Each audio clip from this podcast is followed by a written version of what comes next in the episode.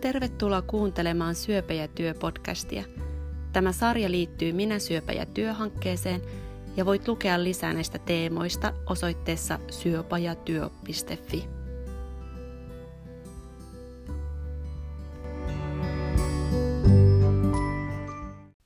Tässä jaksossa puhutaan työnhausta syöpään sairastumisen jälkeen. Minä olen Marketta Liljeström. Tervetuloa kuulolle.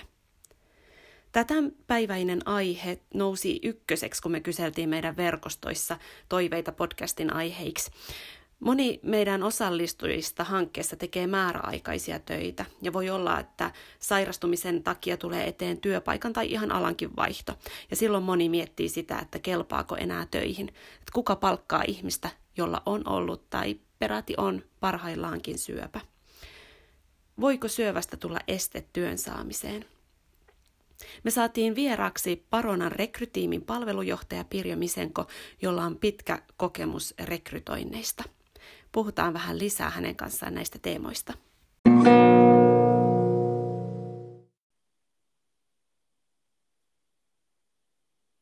Pirjo Misenko, kiitos kun tulit Syöpä- ja työpodcastiin mukaan.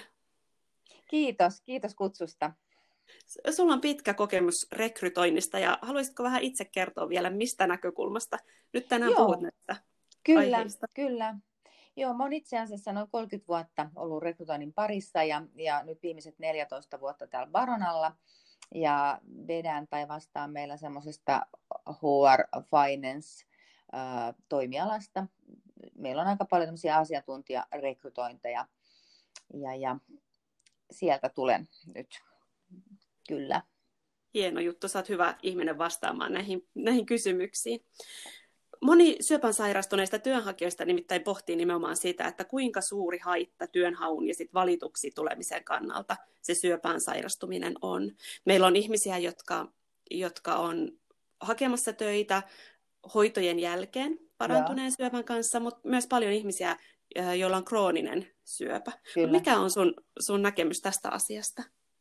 Ähm, no mä sanoisin näin, että, että tota, useat meistä tuntee aina jonkun, on se sitten perhepiirissä tai ystäväpiirissä tai joku julkisuuden henkilö, joka on sairastunut vakavasti, niin, niin, äh, ja, ja, ja itsellä tullut myös niin kuin rekrytointi, rekrytoinnissa esille, esille jonkin verran, että henkilö on vakavasti sairastunut ja, ja, ja, ja tota noin, niin on joko parantunut tai on, on päässyt hoidoista, hoidosta ja hakee töitä. Mutta, mutta tota, niin, mä, niin, joo se on vähän vaikea, vaikea niin. kysymys tämä, ja ihmiset niin. juuri pohtii sitä, että tavallaan juuri se, kun ihmisellä, rekrytoijilla, työnantajilla on niin. myös erilaisia kokemuksia, että kun syövän hoidot muuttuu, kaikki tämä muuttuu, ne tilanteet on niin erilaisia, että, se... että ne kokemukset Joo. voi tuoda sellaista turvaa, mutta myös se herättää ehkä hakijoissa huolta, että entä jos se rekrytoijan kokemus onkin onkin sellainen, että se läheisen tutun niin. työkyky on vaikka romahtanut tai, tai muuta tällaista. Että, niin. että on mm. Tää, syvästi henkilökohtaisia mm. asioita tavallaan myös. On, on joo. Ja tämä on tosi vaikea niin kuin kysymyksenä, mutta, mutta tota, jos mä ajattelen niin kuin rekrytoijan näkövinkkelistä, niin niin ensinnäkään terveyden tila, tilahan ei nykyään saa edes kysyä.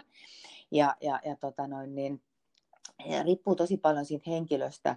Mä melkein sanoisin, että silloin kun rekrytoijalla on kuitenkin jo vähän kilometrejä itselläkin takana, niin on myöskin semmoista niin kuin ymmärrystä ja, ja, ja näkemystä enemmän kuin, kuin ihan sitten niin kuin vasta-alkajalla. Niin, niin tota, mutta tämä on to, tosiaan tämä on hirveän iso ja laaja kysymys ja kauhean vaikea niin kuin vastata ihan, ihan eksat, mutta, mutta tota, niin. Niin. niin. Ja tosi laaja toi kysymys. On kyllä. Niin. niin on. Mm. Ja sitten se on kiinnostavaa, kun on keskustelu ihmisten kanssa ja, mm.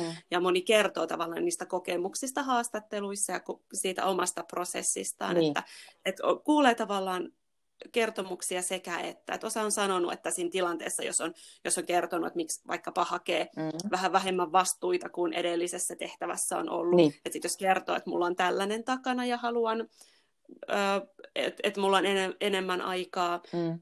perheen kanssa tai muuhun elämään tai haluan kuntoutua kuntoutua rauhassa ja, ja katsoa sit seuraavaa askelta mm, mm. työuralla, niin se on ollutkin tavallaan se, se juttu, että se rekrytoija onkin sanonut, haastattelija sanonut, että kiitos kun kerroit, että nyt me ymmärretään, että miksi sun kaltainen ihminen hakee tällaista tehtävää mm, mm. ja on tullut valituksi. Mm, mm, Mutta mut tavallaan toisinkin päin on kuullut, että ei niin, että haastattelussa siitä olisi tullut mikään juttu tai sitä olisi nostettu esiin semmoisena asiana, mikä niin kuin mietityttää, niin.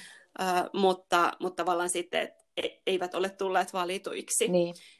Kunnes vasta siinä, siinä tapauksessa, kun eivät ole itse, itse sitä syöpää tuoneet esiin missään vaiheessa siinä hakuprosessia. Niin. Mutta sanoitkin tuossa, että, että haastatteluissa ei, ei saa kysyä. Mutta mitä sä sanoisit tästä, kun moni tavallaan kertoo sitä, että he haluaa tavallaan, heillä on sellainen olo, että heidän kuuluu itse siitä mainita. Mm.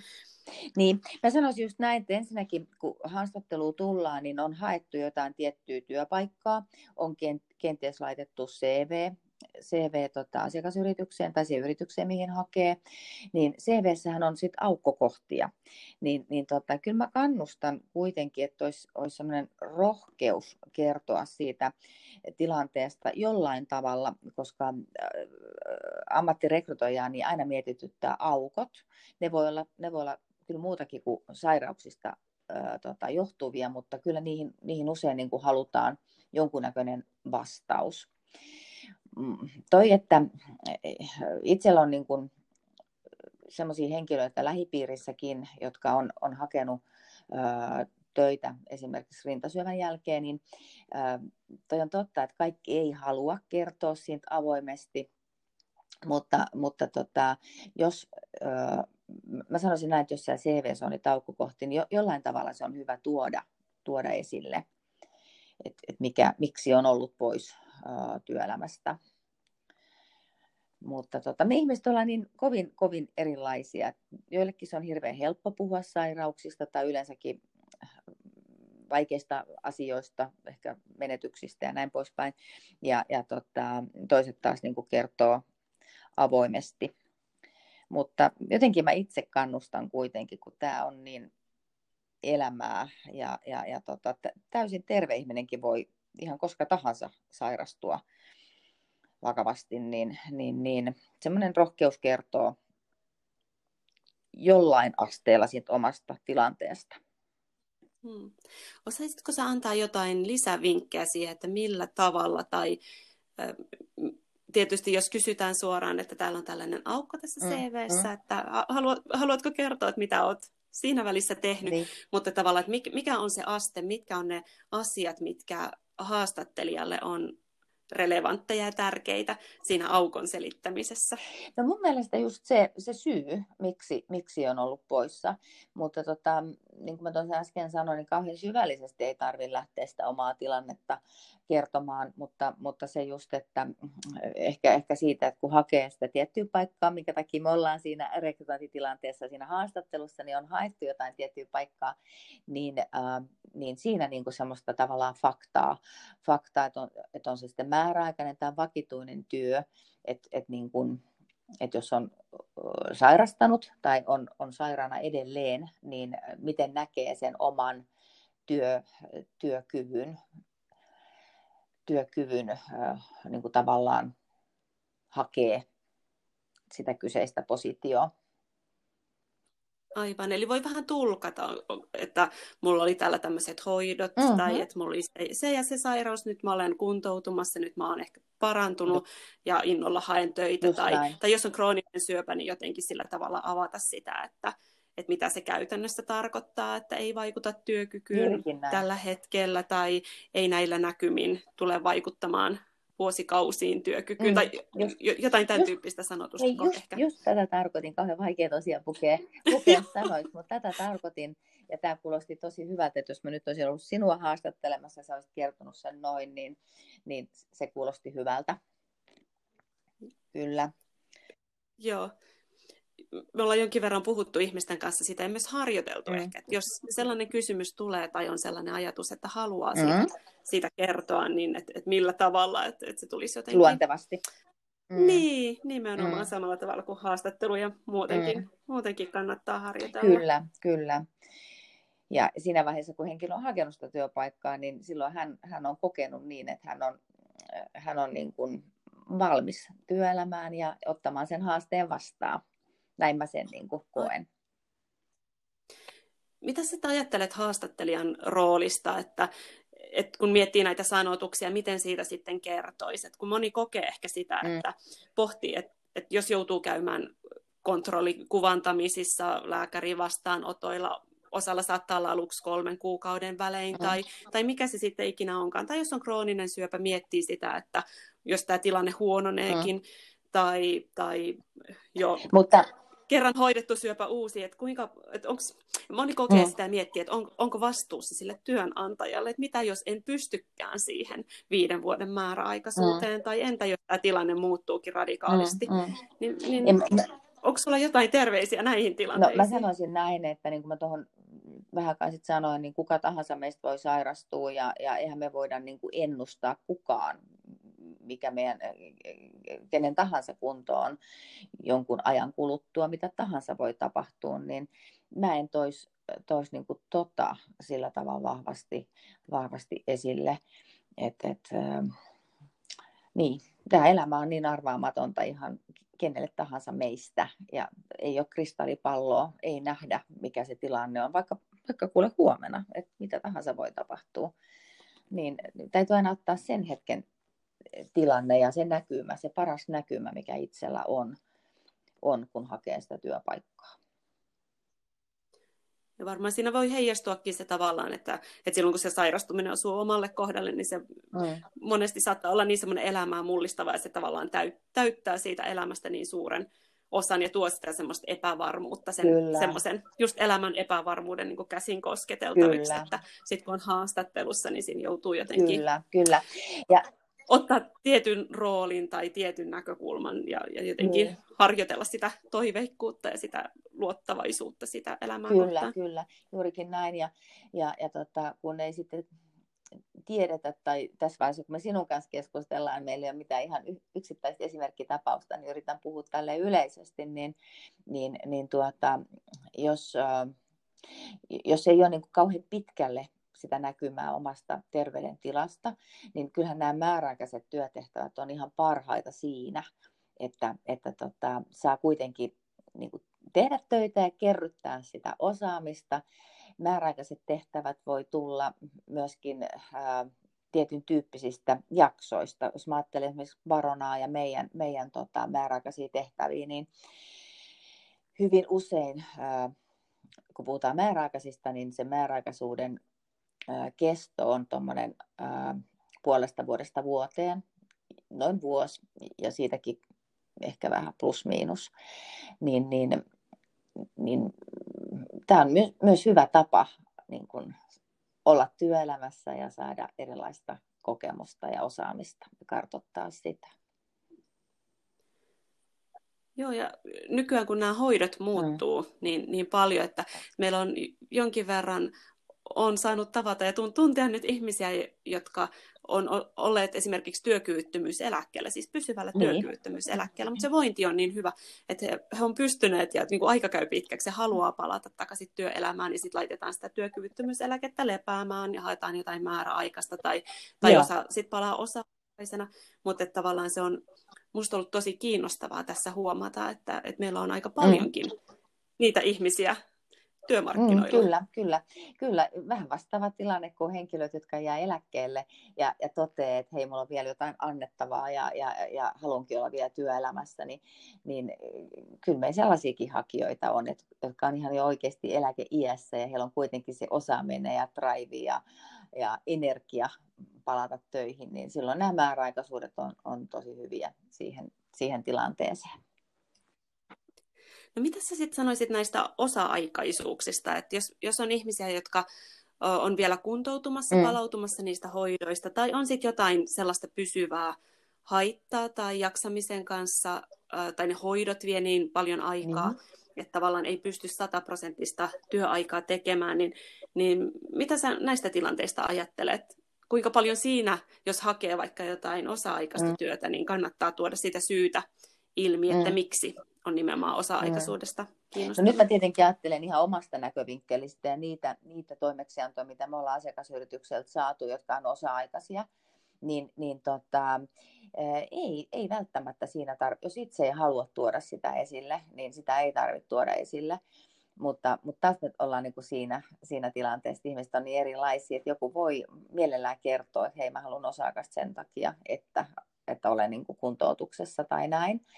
Mutta tota, osa, kun yritys tai asiakasyritys hakee osa-aikaista työntekijää, niin heillä todennäköisesti ei ole tarvetta kokoaikaiselle työntekijälle ja, ja, ja silloin, silloin mun mielestä sitä ei tarvitse tuoda, ei tarvitsisi tuoda esille samalla tavalla kuin hakee kokoaikaista työtä. Mutta tämä nyt on tämä nyt mun Aivan. mielipide, mutta niin kuin sanottu, että jokainen niin, miten se niin kuin parhaaksi näkee. Mutta jos mä olisin rekrytoimassa osa-aikaiseen työhön, niin kun siitä terveydentilasta ei saa kysyä, niin ei se kyllä mitenkään tuu siinä esille. Aivan. Ja sehän on tavallaan sitten molempien etu, jos löytyy sellainen hyvä tekijä kiinnostavaan tehtävään ja, ja kummallekin puolelle sopii se osa Kyllä, kyllä ja tota, äh, haluan myös sen tuoda vielä esille, että kun me haetaan osa-aikaiseen työhön henkilöitä, niin sinne hakee paljon vähemmän. Et siellä on paljon paremmat mahdollisuudet työllistyä, kun haetaan osa-aikaista. Et, et niin kun suurin osa meidänkin hakijoista hakee koko-aikaista työtä ja sitten kun tulee tämä osa-aikainen toimeksianto, niin kyllä me niin kuin todella tehdään enemmän, enemmän töitä sen eteen, että löydetään ää, sinne ehdokkaita. Mm. On hyvä, hyvä kuulla mm. ja kiinnostava kuulla. Toivoa herättävää on, myös kyllä. monille, jotka miettii sitä, että ehkä se 60 prosenttia mm. voisi olla se täydellinen mm, tai puolipäin. Tota, entä sitten, äh, jos niistä hoidoista, siitä sairastumisesta on jo niin kuin koitunut se, että on ollut useamman vuodenkin vaikkapa pois mm. työelämästä, niin olisiko jotain semmoisia hakustrategioita tai muita? Puhuttiin vähän tuosta jo aukoista mm-hmm. ansioluetteloissa CVssä, mutta et miten sä suosittelisit, että, että silloin käynnistellään sitä mm. työnhakua? Itse asiassa mä tähän kysymykseen, kun sain sinulta kysymykset, niin kun meillä on monta ammattilaista rekrytoijaa tuossa tiimissä, niin mä kysyin meidän Kaisa Leskijärveltä, että mitä, mitä Kaisa niin vastaisi tähän. Niin tämä, on, tämä on tosi tosi vaikea, niin tuo hakustrategia, että mitä siellä niin kuin ensinnäkin tarkoitetaan, mutta, mutta niin. tota, me puhuttiin yhdessä Kaisan kanssa siitä, että, että kun siinä CVS näkyy ne aukot, niin kyllä, kyllä oikeasti rekrytoijat miettivät, että hei, mistä nämä aukot on, kun on olemassa niin paljon erilaisia syitä poissaoloihin. Onhan äitiyslomat, hoitovapaat ja on naisia, jotka haluaa lasten kanssa kotona. Tänä päivänä miehiä, jotka haluaa olla kotona. On mielenterveysongelmia tosi, ne on yleistynyt tosi paljon, niin, niin tota, oltiin hänen Kaisan kanssa siis sitä mieltä, että semmoinen rehellisyys tässä kohtaa olisi kyllä hyvä avoimuus ja semmoinen rehellisyys.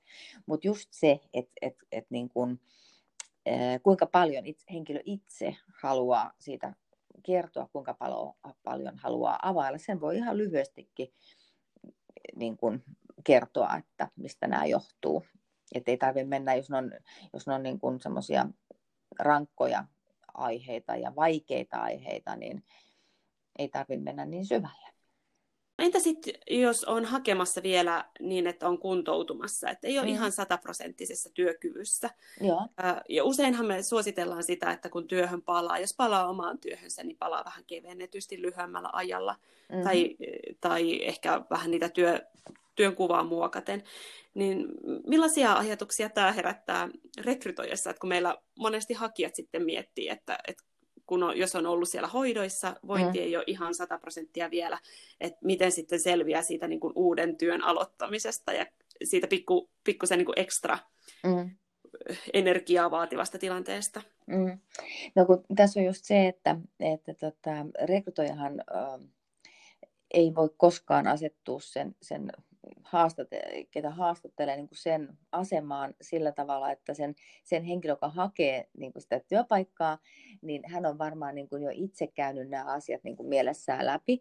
Ja silloin hän, hän tietenkin tuossa haastattelutilanteessa, jos hän kertoo siitä, siitä suhteellisen avoimesti, niin myös, myös niin kuin vakuuttaa tavallaan sen, että, että, tota, että miksi hakee niin kuin tätä kyseistä paikkaa ja, ja onko se, niin kuin se osa-aikainen, että hänellä on, hän käyttää sitten mui, niitä muita päiviä niin kuin siihen omaan, omaan elämään, elämään ja, ja, ja siihen hoitoihin ja hyvinvointiin.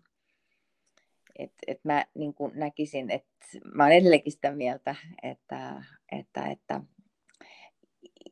riippuen henkilöstä itsestään, että kuinka syvällisesti haluaa kertoa siitä omasta tilanteesta.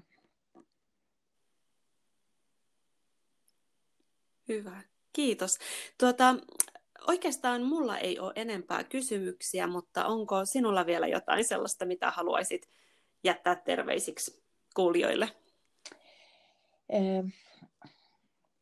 No mä sanoisin näin, että, että jos on, niin kuin, on halua ja paloa palata työelämään, niin, niin äh, ei, ei mitään muuta kuin reppasti vaan hakemaan, hakemaan uusia haasteita ja, ja sitten sen oman niin kuin, kunnon ja, ja tilanteen mukaan on ne sitten osa-aikaisia, määräaikaisia tai, tai vakituista työtä.